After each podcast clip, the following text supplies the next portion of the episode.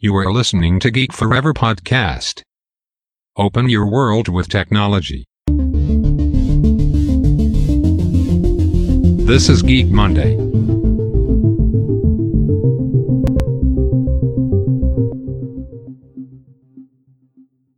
วัสดีครับ ผมดนทราดนจากดนบล็อกนะครับ และนี่คือรายการ Geek Monday นะครับ รายการที่นำท่านไปพบกับเทคโนโลยีใหม่ๆนะครับเทคโนโลยีล่าสุดที่ผมจะมาเล่าให้ฟังนะครับ ผ่านธุรกิจต่างๆนะครับที่จะมาเล่าให้ฟังในทุกอาทิตย์นะครับ อย่างที่ผมเคยยกตัวอย่างไปนะครับในหลายๆ ธุรกิจที่กำลังนำเอาเทคโนโลยีใหม่ๆนะครับโดยเฉพาะด้านด้านเรื่องของ AI หุ่นยนต์อ่าเรื่องของ Machine Learning มาใช้นะครับเพื่อประยุกต์ใช้กับธุรกิจของพวกเขานะครับให้มีประสิทธิภาพมากยิ่งขึ้นนะครับไม่ว่าจะเป็นเรื่องการตลาดการขายการการจัดการสินค้าคงคลัง หรือว่าสิ่งต่างๆ ก็ตามนะครับ ซึ่งเทคโนโลยีใหม่ๆเหล่านี้เนี่ยกำลังมีบทบาทที่สำคัญนะครับต่อทุกธุรกิจนะครับที่ผมได้ยกตัวอย่างไปในหลาย ๆ EP ก่อนหน้านี้นะครับไม่ว่าจะเป็นธุรกิจค้าปลีก ธุรกิจด้านรถยนต์ ธุรกิจด้านอุตสาหกรรมหนัก หรือธุรกิจด้านแฟชั่นเองก็ตามนะครับที่บริษัทใหญ่ ๆ เหล่านี้นะครับส่วนใหญ่ก็จะใช้เทคโนโลยีใหม่ ๆ เนี่ยมาประยุกต์ใช้นะครับกับธุรกิจของพวกเขานะครับทำให้มีประสิทธิภาพในการดำเนินงานมากยิ่งขึ้นนั่นเองนะครับ ซึ่งสำหรับใครที่สนใจนะครับเพื่อนๆที่สนใจกับเทคโนโลยีใหม่ๆเหล่านี้นะครับก็สามารถติดตามกด Follow กด Subscribe ได้นะครับ ซึ่งผมก็จะมาเล่าเรื่องราวนะครับกับเกี่ยวกับธุรกิจรวมถึงประวัตินักธุรกิจเรื่องราวของธุรกิจต่างๆนะครับที่ผมจะมาเล่าให้ฟังผ่านพอดแคสต์ในช่อง Geek Forever Podcast ของผมนะครับตอนนี้ก็มีในแพลตฟอร์มหลักทั้งในอ่า Podbean Spotify Apple Podcast Google Podcast นะครับรวมถึงคลิปที่จะลงใน YouTube ในทุกคลิปอยู่แล้วนะครับถ้าใครสนใจก็ฝากกด Follow ฝากกด Subscribe กันด้วยแล้วกันนะครับผมสำหรับรายการ Geek Monday ใน EP นี้นะครับ EP 29เนี่ยผมจะมาพูดถึงเรื่องราวของบริษัทหนึ่งนะครับเป็นบริษัทขนส่งพัสดุพันธุ์ที่เป็นบริษัทที่ใหญ่ที่สุดในโลกนะครับบริษัทหนึ่งก็คือบริษัท UPS นั่นเองนะครับต้องบอกว่าก่อนอื่นต้องมาเล่าเรื่องราวของประวัติของการก่อตั้งบริษัท UPS กันก่อนนะโดยบริษัท UPS นะครับก่อตั้งขึ้นในปี 1907 นะครับซึ่งเป็นเวลากว่า 100 ปีมาแล้วนะครับที่นครซีแอตเทิลในมลรัฐวอชิงตันนะครับประเทศสหรัฐอเมริกานะครับซึ่งตอนนั้นเนี่ยมีการก่อตั้งโดยเด็กวัยรุ่น 2 คนนะครับ นั่นคือเขาไลอันแล้วก็ จิมเคซี่นะครับทั้งสองอายุเพียงไม่ถึง 20 ปีเท่านั้นนะครับได้เห็นลู่ทางทางธุรกิจนะครับเนื่องจากในขณะนั้นเนี่ยยังไม่มีการใช้โทรศัพท์กันอย่างแพร่หลายนะครับจึงจำเป็นต้องจ้างบุคคลทั่วไปเนี่ยมาทำการจัดส่งข้อความไปยังผู้รับนะครับซึ่งแน่นอนนะครับสำหรับตัวเคซี่เองเนี่ยก็มีประสบการณ์ในด้านนี้มาก่อนนะครับหลังจากที่พ่อของเขาได้เสียชีวิตลงเนี่ยเขาก็ต้องช่วยเหลือครอบครัว โดยทำงานเป็นเด็กส่งของมาตั้งแต่อายุ11นะครับซึ่งเริ่มแรกเนี่ยทั้งสองจึงคิดตัดสินใจสร้างบริษัทขึ้นมานะครับเพื่อทำการทำธุรกิจจัดส่งข้อความที่ตอนนั้นเนี่ยก็ต้องบอกว่ามันเป็นเรื่องยากมากๆนะครับแน่นอนนะครับว่าตอนนั้นเนี่ยเขาทั้งสองก็ใช้รูปแบบของการเดิน หรือว่าวิ่งไปส่งข้อความเองนะครับรวมถึงการขับจักรยานไปส่งหากมีระยะทางที่ยาวไกลนะครับ ซึ่งตอนแรกๆเนี่ยพวกเขาเนี่ยได้ลงทุนซื้อจักรยานจำนวน 6 คันนะครับแล้วก็หลังจากนั้นหลังจากมีการใช้โทรศัพท์เริ่มมีการแพร่หลายมากขึ้นเนี่ยจึงปรับเปลี่ยนรูปแบบธุรกิจนะครับมาทำการจ้างขนส่งสินค้าจากห้างสรรพสินค้าไปยังบ้านลูกค้าแทนนั่นเองนะครับ แต่บริษัทของพวกเขาเนี่ยก็ต้องมาพบปัญหาอีกครั้งหนึ่งนะครับ เพราะว่าเกิดสงครามโลกครั้งที่ 2 ขึ้นมานะครับ แล้วก็ทางห้างสรรพสินค้าเนี่ยพยายามให้ลูกค้าเนี่ยสั่งสินค้าซื้อกลับไปที่บ้านเองนะครับแทนที่การจัดส่งสินค้านะครับเนื่องจากเป็นการสิ้นเปลืองค่าใช้จ่ายนะครับรวมถึงตอนนั้นเนี่ยประชาชนชาวอเมริกันเนี่ยเริ่มมีรถยนต์ส่วนตัวมากขึ้นเรื่อยๆนะครับสามารถที่จะทำการรับสินค้าแล้วก็พาไปที่บ้านเองได้นะครับธุรกิจของบริษัทใหม่ ของพวกเขาจึงกลายเป็นสิ่งล้าสมัยในขณะนั้นนะครับ แล้วก็เพื่อเป็นการพลิกวิกฤตให้เป็นโอกาสนะครับทางบริษัท UPS นะครับได้หันมาทำธุรกิจรับจ้างขนส่งพัสดุเป็นการทั่วไปแทนนะครับในปี 1953 เป็นต้นมานะครับทำให้ตอนนั้นเนี่ยเขาได้กลายเป็นคู่แข่งของหน่วยงานไปรษณีย์ของสหรัฐนะครับ ซึ่งตอนนั้นเนี่ยก็ต้องบอกว่าต้องเผชิญกับข้อจำกัดทางกฎหมายนะครับที่ห้ามแข่งกับหน่วยงานของรัฐอย่างไปรษณีย์นะครับแต่ว่าก็มีการต่อสู้คดีกันเป็นเวลายาวนานกว่า 20ปีนะครับจนสามารถแข่งขันได้อย่างถูกกฎหมายในที่สุดนะครับ ซึ่งต้องบอกว่าหลังจากนั้นเนี่ยธุรกิจของ UPS เนี่ยก็ได้ทำการขยายตัวอย่างต่อเนื่องนะครับมีการปรับปรุงประสิทธิภาพการทำงานต่างๆ รวมถึงความรวดเร็วในการจัดส่งนะครับโดยจัดส่งทั้งหมด 50มลรัฐของอเมริกานะครับแล้วก็ยกเว้นไว้อ่าสองมลรัฐก็คือฮาวายกับบาลาสกาเท่านั้นนะครับที่ทาง UPS เนี่ยไม่สามารถส่งได้นะครับรวมถึงรับประกันในการจัดส่งเพียงแค่ 2 วันเท่านั้นนะครับซึ่งต่อมานะครับในปี 1985 เนี่ยได้มีการปรับปรุงประสิทธิภาพจนลดเหลือการจัดส่งเพียงแค่ 1 วันนะครับทำให้ตอนนั้นถือว่าเป็นเรื่องแปลกใหม่มากนะครับในประเทศอเมริกาที่สามารถจัดส่งสินค้าได้ทั่วอเมริกาภายใน 1 วันเพียงเท่านั้นนะครับ ซึ่งต้องบอกว่าหลังจากนั้นเนี่ยธุรกิจของพวกเขาก็ได้ขยายตัวอย่างรวดเร็วนะครับเริ่มมีการส่งจัดส่งผลิตภัณฑ์ทั้งทางอากาศทางเรือทางบกนะครับจนในที่สุดนะครับก็กลายเป็นบริษัทขนส่งพัสดุพันธ์เนี่ยอันดับหนึ่งของโลกในที่สุดนะครับมีการขนส่งพัสดุพันธ์มากกว่า 15 ล้านชิ้นต่อวันนะครับซึ่งมีมากกว่า 2 เท่าของบริษัทคู่แข่งอย่าง FedEx นะครับแล้วก็มีการขนส่งเป็นจำนวนมากมายนะครับแล้วก็เปิดให้บริการในแทบทุกมุมอยู่ทั่วโลกในปัจจุบันนะครับ และตัวบริษัท UPS เองเนี่ยก็ได้มีการพัฒนาประสิทธิภาพต่างๆ ของระบบให้ดียิ่งขึ้นมาเรื่อยๆนะครับมีการสร้างระบบศูนย์กระจายสินค้าแบบอัตโนมัติ รวมถึงมีการใช้สายพานลำเลียงต่างๆนะครับเกี่ยวกับการทำการจัดส่งวัสดุพันธุ์นะครับทำให้สามารถเพิ่มประสิทธิภาพในการจัดส่งได้อย่างดีขึ้น แล้วก็มีความรวดเร็วมากยิ่งขึ้นนะครับซึ่งแน่นอนนะครับสิ่งเหล่านี้ก็ล้วนใช้เทคโนโลยีรวมถึงคอมพิวเตอร์นะครับในการประมวลผลจำนวนมาก แล้วก็มีการใช้เทคโนโลยีใหม่ๆนะครับไม่ว่าจะเป็นเรื่อง AI Machine Learning เนี่ยมาใช้ในการวิเคราะห์ในการขนส่งนะครับเพื่อทำให้ประสิทธิภาพต่างๆเนี่ยมีความสามารถดีขึ้นนั่นเองนะครับอย่างที่เราเห็นในปัจจุบันนะครับเราจะเห็นว่าบริษัท UPS เนี่ยได้กลายเป็นบริษัทการขนส่งอันดับหนึ่งของโลกนะครับ สำหรับธุรกิจในไทยนะครับทาง UPS เนี่ยได้ดำเนินการธุรกิจในไทยเนี่ยในปี 1971 นะครับ ก็เป็นการเข้าสู่ตลาดไทยอย่าง เป็นทางการของพวกเขานะครับ แล้วก็มีการใช้เครื่องบินในการจัดส่งเนี่ยโดยมีการจัดส่งไปยังทั่วทุกมุมโลกนะครับมีการลงทุนเครื่องบินจำนวน 5 เที่ยวบินต่อสัปดาห์ในประเทศไทยนะครับ ตอนนี้แล้วก็มีการขนส่งพัสดุจำนวนมากนะครับ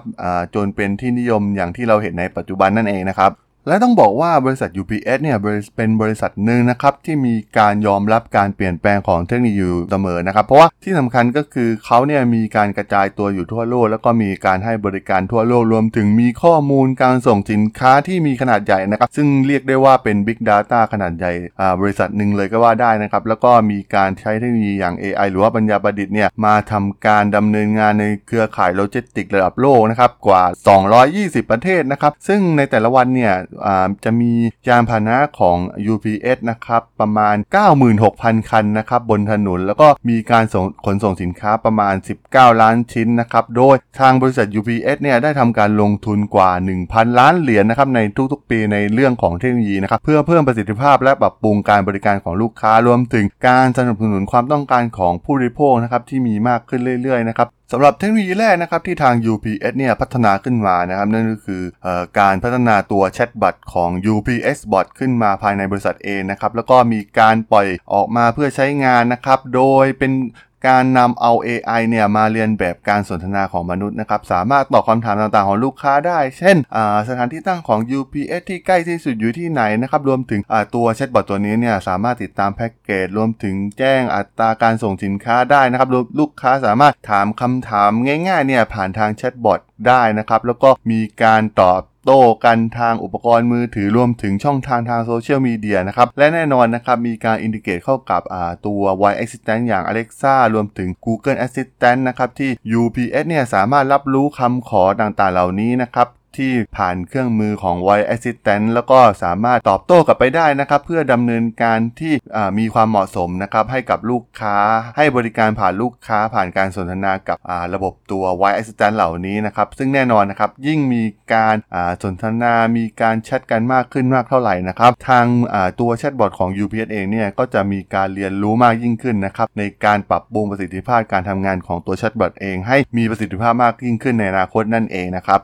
สำหรับส่วนที่2นะครับในการที่ UPS เนี่ยนำเทคโนโลยีมาใช้ก็คือ ในส่วนของ UPS My Choice นั่นเองนะครับ จะมีการแจ้งเตือนนะครับในการจัดส่งสินค้ารวมถึงมีการให้ความยืดหยุ่นในการจัด การกำหนดการเปลี่ยนเส้นทางรวมถึงส่งแพ็กเกจต่างๆเนี่ยไปถึงลูกค้าเนี่ยโดยที่สามารถเลือกสถานที่ได้นะครับไม่เวลาที่ไม่สามารถรับรับพัสดุได้ในเวลานั้นๆ สามารถที่จะแจ้งเปลี่ยนผ่านตัว UPS My Choice ได้นะครับสามารถตั้งค่ากำหนดค่าต่างๆ ได้ เช่น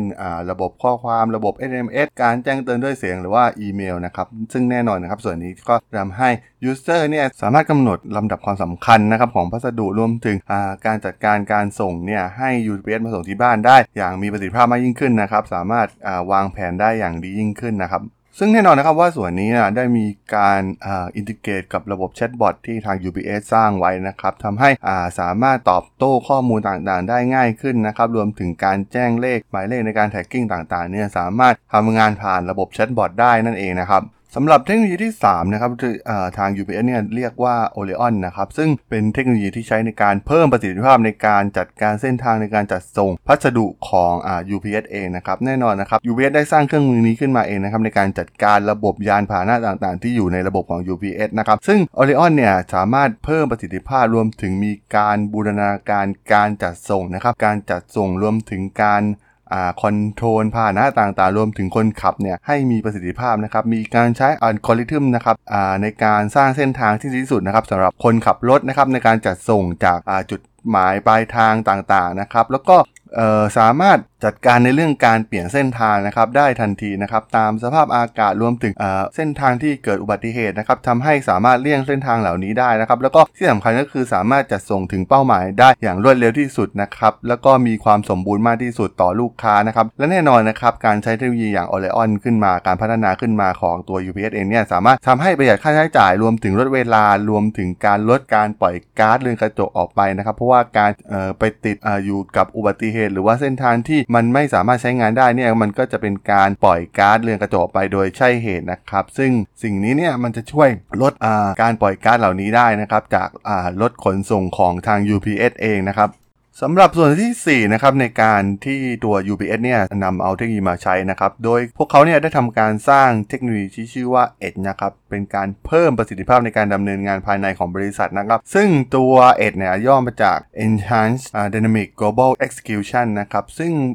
ทำเพื่ออปรับปรุงประสิทธิภาพการดำเนินงานภายในของ UPS เองนะครับ ซึ่งเทคโนโลยีนี้เนี่ยจะได้รับข้อมูลแบบ real-time นะครับ สามารถทำให้พนักงานเนี่ยช่วยตัดสินใจในการลดค่าใช้จ่ายต่างๆนะครับรวมถึงเพิ่มประสิทธิภาพในการทำงาน แล้วก็ทำให้เครือข่ายโลจิสติกของ UPS เนี่ยมีความฉลาดมากยิ่งขึ้นนะครับซึ่งสุดท้ายเนี่ยก็เป็นการเพิ่มประสิทธิภาพของการดำเนินการธุรกิจของ UPS นั่นเองนะครับ สำหรับส่วนที่ 5 นะครับในการใช้เทคโนโลยีก็คือในส่วนของ Network Planning Tool นะครับหรือว่า NPT นะครับซึ่งแน่นอนนะครับเป้าหมายของเครื่องมือในการวางแผนด้านเครือข่ายด้าน network ของอ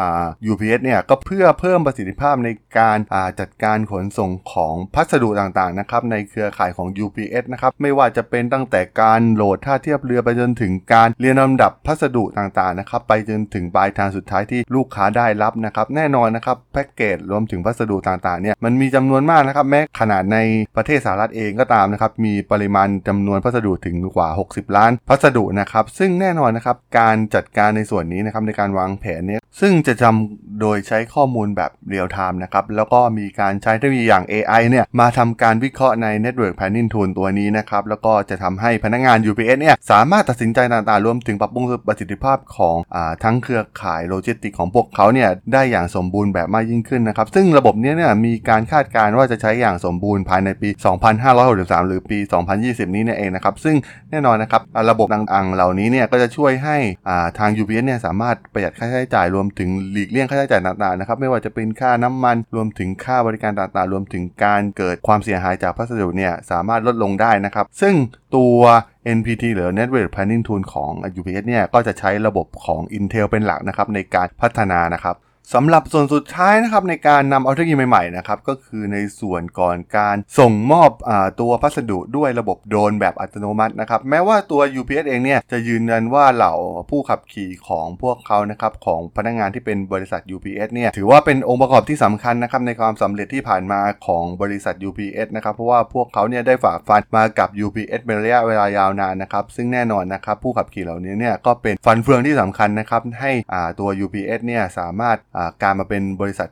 อันดับหนึ่งของโลกได้นะครับ แต่ว่าแน่นอนนะครับเทคโนโลยีใหม่ ๆ อย่างการใช้โดรนเนี่ยรวมถึง ระบบการขับเคลื่อนแบบอัตโนมัติเนี่ยสามารถใช้นะครับในบางงานได้นะครับ เช่นในเรื่องของอุปกรณ์ทางการแพทย์ หรือว่าเวชภัณฑ์เวชภัณฑ์ทางการแพทย์นะครับที่จำเป็นในพื้นที่ห่างไกลนะครับ อย่างในประเทศละวันด้านะครับ ซึ่งสามารถส่งอุปกรณ์เหล่านี้รวมถึงยาต่างๆนะครับ ไปยังผู้ป่วยได้นะครับ อย่างรวดเร็วผ่านเทคโนโลยีในการใช้โดรนนะครับ แบบขับเคลื่อนอัตโนมัตินะครับในพื้นที่ชนบทที่ห่างไกล แล้วก็สามารถใช้โดรนเนี่ย เข้าไปถึงได้อย่างรวดเร็วกว่าการขับรถเข้าไปเหมือนปกตินะครับทำให้ตรงนี้เนี่ยเป็นเรื่องท้าทายของผู้ขับขี่นะครับที่ต้องทำงานอย่างมีประสิทธิภาพนะครับหลังจากมีการใช้โดรนนะครับซึ่งแน่นอนนะครับพื้นที่ต่างๆเหล่านี้เนี่ยเป็นเป็นพื้นที่ใหม่นะครับที่ยังบริการเดิมๆของ UPS เนี่ยอาจจะยังไม่เข้าถึงในตอนนี้นะครับแต่ว่าการใช้เทคโนโลยีอย่างโดรนอัตโนมัติเนี่ยมาช่วยใช้ในการขนส่งพัสดุต่างๆเนี่ยไปยังที่ที่ยากลำบากนะครับอย่างในประเทศจีนเองก็ตามนะครับบริษัทยักษ์ใหญ่อย่างบริษัท JD หรือว่าบริษัทอาลีบาบาเนี่ยเขาใช้เทคโนโลยีอย่างโดรนนะครับในการเข้าถึงเมืองที่อยู่บนเขาที่เข้าถึงได้ยากนะครับ ซึ่งการใช้โดรนเนี่ยก็จะทำให้ลดต้นทุนได้มากกว่า รวมถึงมีประสิทธิภาพในการขนส่งได้ดีกว่าการใช้รถปกตินะครับไม่ว่าจะเป็นรถบรรทุกหรือว่ารถกระบะต่างๆนะครับซึ่งแน่นอนนะครับแน่อ่าการทำงานต่างๆ เหล่านี้เนี่ยก็จะช่วยปรับปรุงประสิทธิภาพรวมถึงปรับปรุงด้านการบริการให้กับ UPS เองนะครับที่สามารถเข้าถึงลูกค้าใหม่ๆนะครับรวมถึงเป็นการสร้างในส่วนของ CSR นะครับในการเข้าถึงไปช่วยเหลือต่างๆ ได้ดียิ่งขึ้นนะครับสำหรับผู้ที่ลำบากจริงๆนะครับทาง UPS เนี่ยก็สามารถนำเอาเทคโนโลยีเหล่านี้เนี่ยไปช่วยเหลือพวกเขาได้นั่นเองนะครับซึ่งแน่นอนนะครับจากที่ผมกล่าวมาทั้งหมดเนี่ย เทคโนโลยีต่างๆ ที่ทาง UPS นำเข้ามาใช้เนี่ยก็จะเป็นเทคโนโลยีใหม่ๆแทบจะทั้งสิ้นนะครับไม่ว่าจะเป็นเรื่องของ AI เรื่องของแชทบอทรวมรวมถึงการนำเอาเทคโนโลยีอย่าง Machine Learning เนี่ยมาช่วยวิเคราะห์ในการจัดการรวมถึงเพิ่มประสิทธิภาพในการจัดการของระบบของ UPS เองนะครับทั้งเครือข่ายทั้ง supply chain ทั้งหมดนะครับทั้งระบบโลจิสติกนะครับซึ่งตรงนี้เนี่ยต้องบอกว่าเป็นสิ่งสำคัญนะครับในบริษัทเทคโนโลยีรวมถึงบริษัทใหม่ๆนะครับที่ต้องใช้เทคโนโลยีใหม่ๆ เหล่านี้นะครับมาเพิ่มประสิทธิภาพนะครับรวมถึงปรับปรุงการดำเนินงานนะครับด้วยก็ต้องบอกว่าด้วยข้อมูลที่มีขนาดใหญ่ที่เป็น Big Data อยู่แล้วนะครับของ UPS เนี่ยทำให้สิ่งเหล่านี้นะครับกลายเป็นหัวใจสำคัญนะครับในการดำเนินธุรกิจของ UPS ในอนาคตนั่นเองนะครับสำหรับใน EP นี้นะครับ EP ที่29 ที่ผมจะมาพูดถึงเรื่องราวของ UPS นะครับกับการใช้เทคโนโลยีใหม่ๆเนี่ยผมก็จะขอจบไว้เพียงเท่านี้นะครับสำหรับเพื่อนๆที่สนใจในเรื่องเทคโนโลยีใหม่ๆเหล่านี้นะครับที่ผมจะมาเล่าให้ฟังในทุกอาทิตย์นะครับในรายการ Geek Monday นะครับผมจะมาทุกวันจันทร์เหมือนเดิมนะครับแล้วก็จะมาทางแพลตฟอร์มหลัก ๆ ที่ผมเข้าไปตอนนี้ก็คือตัว Podbean นะครับ ซึ่งเป็นแอปหลักรวมถึง Google Podcast Apple Podcast อ่า Spotify แล้วก็มีการอัปเดตให้ใน YouTube ในทุกๆคลิปอยู่แล้วนะครับ ถ้ายังไงก็ใครสนใจก็ฝากกด Follow ฝากกด Subscribe กันด้วยนะครับถ้ายังไงสำหรับในอาทิตย์นี้ผมก็ต้องขอลาไปก่อนนะครับ เจอกันใหม่ในรายการ Geek Monday ในอาทิตย์หน้านะครับ สวัสดีครับผม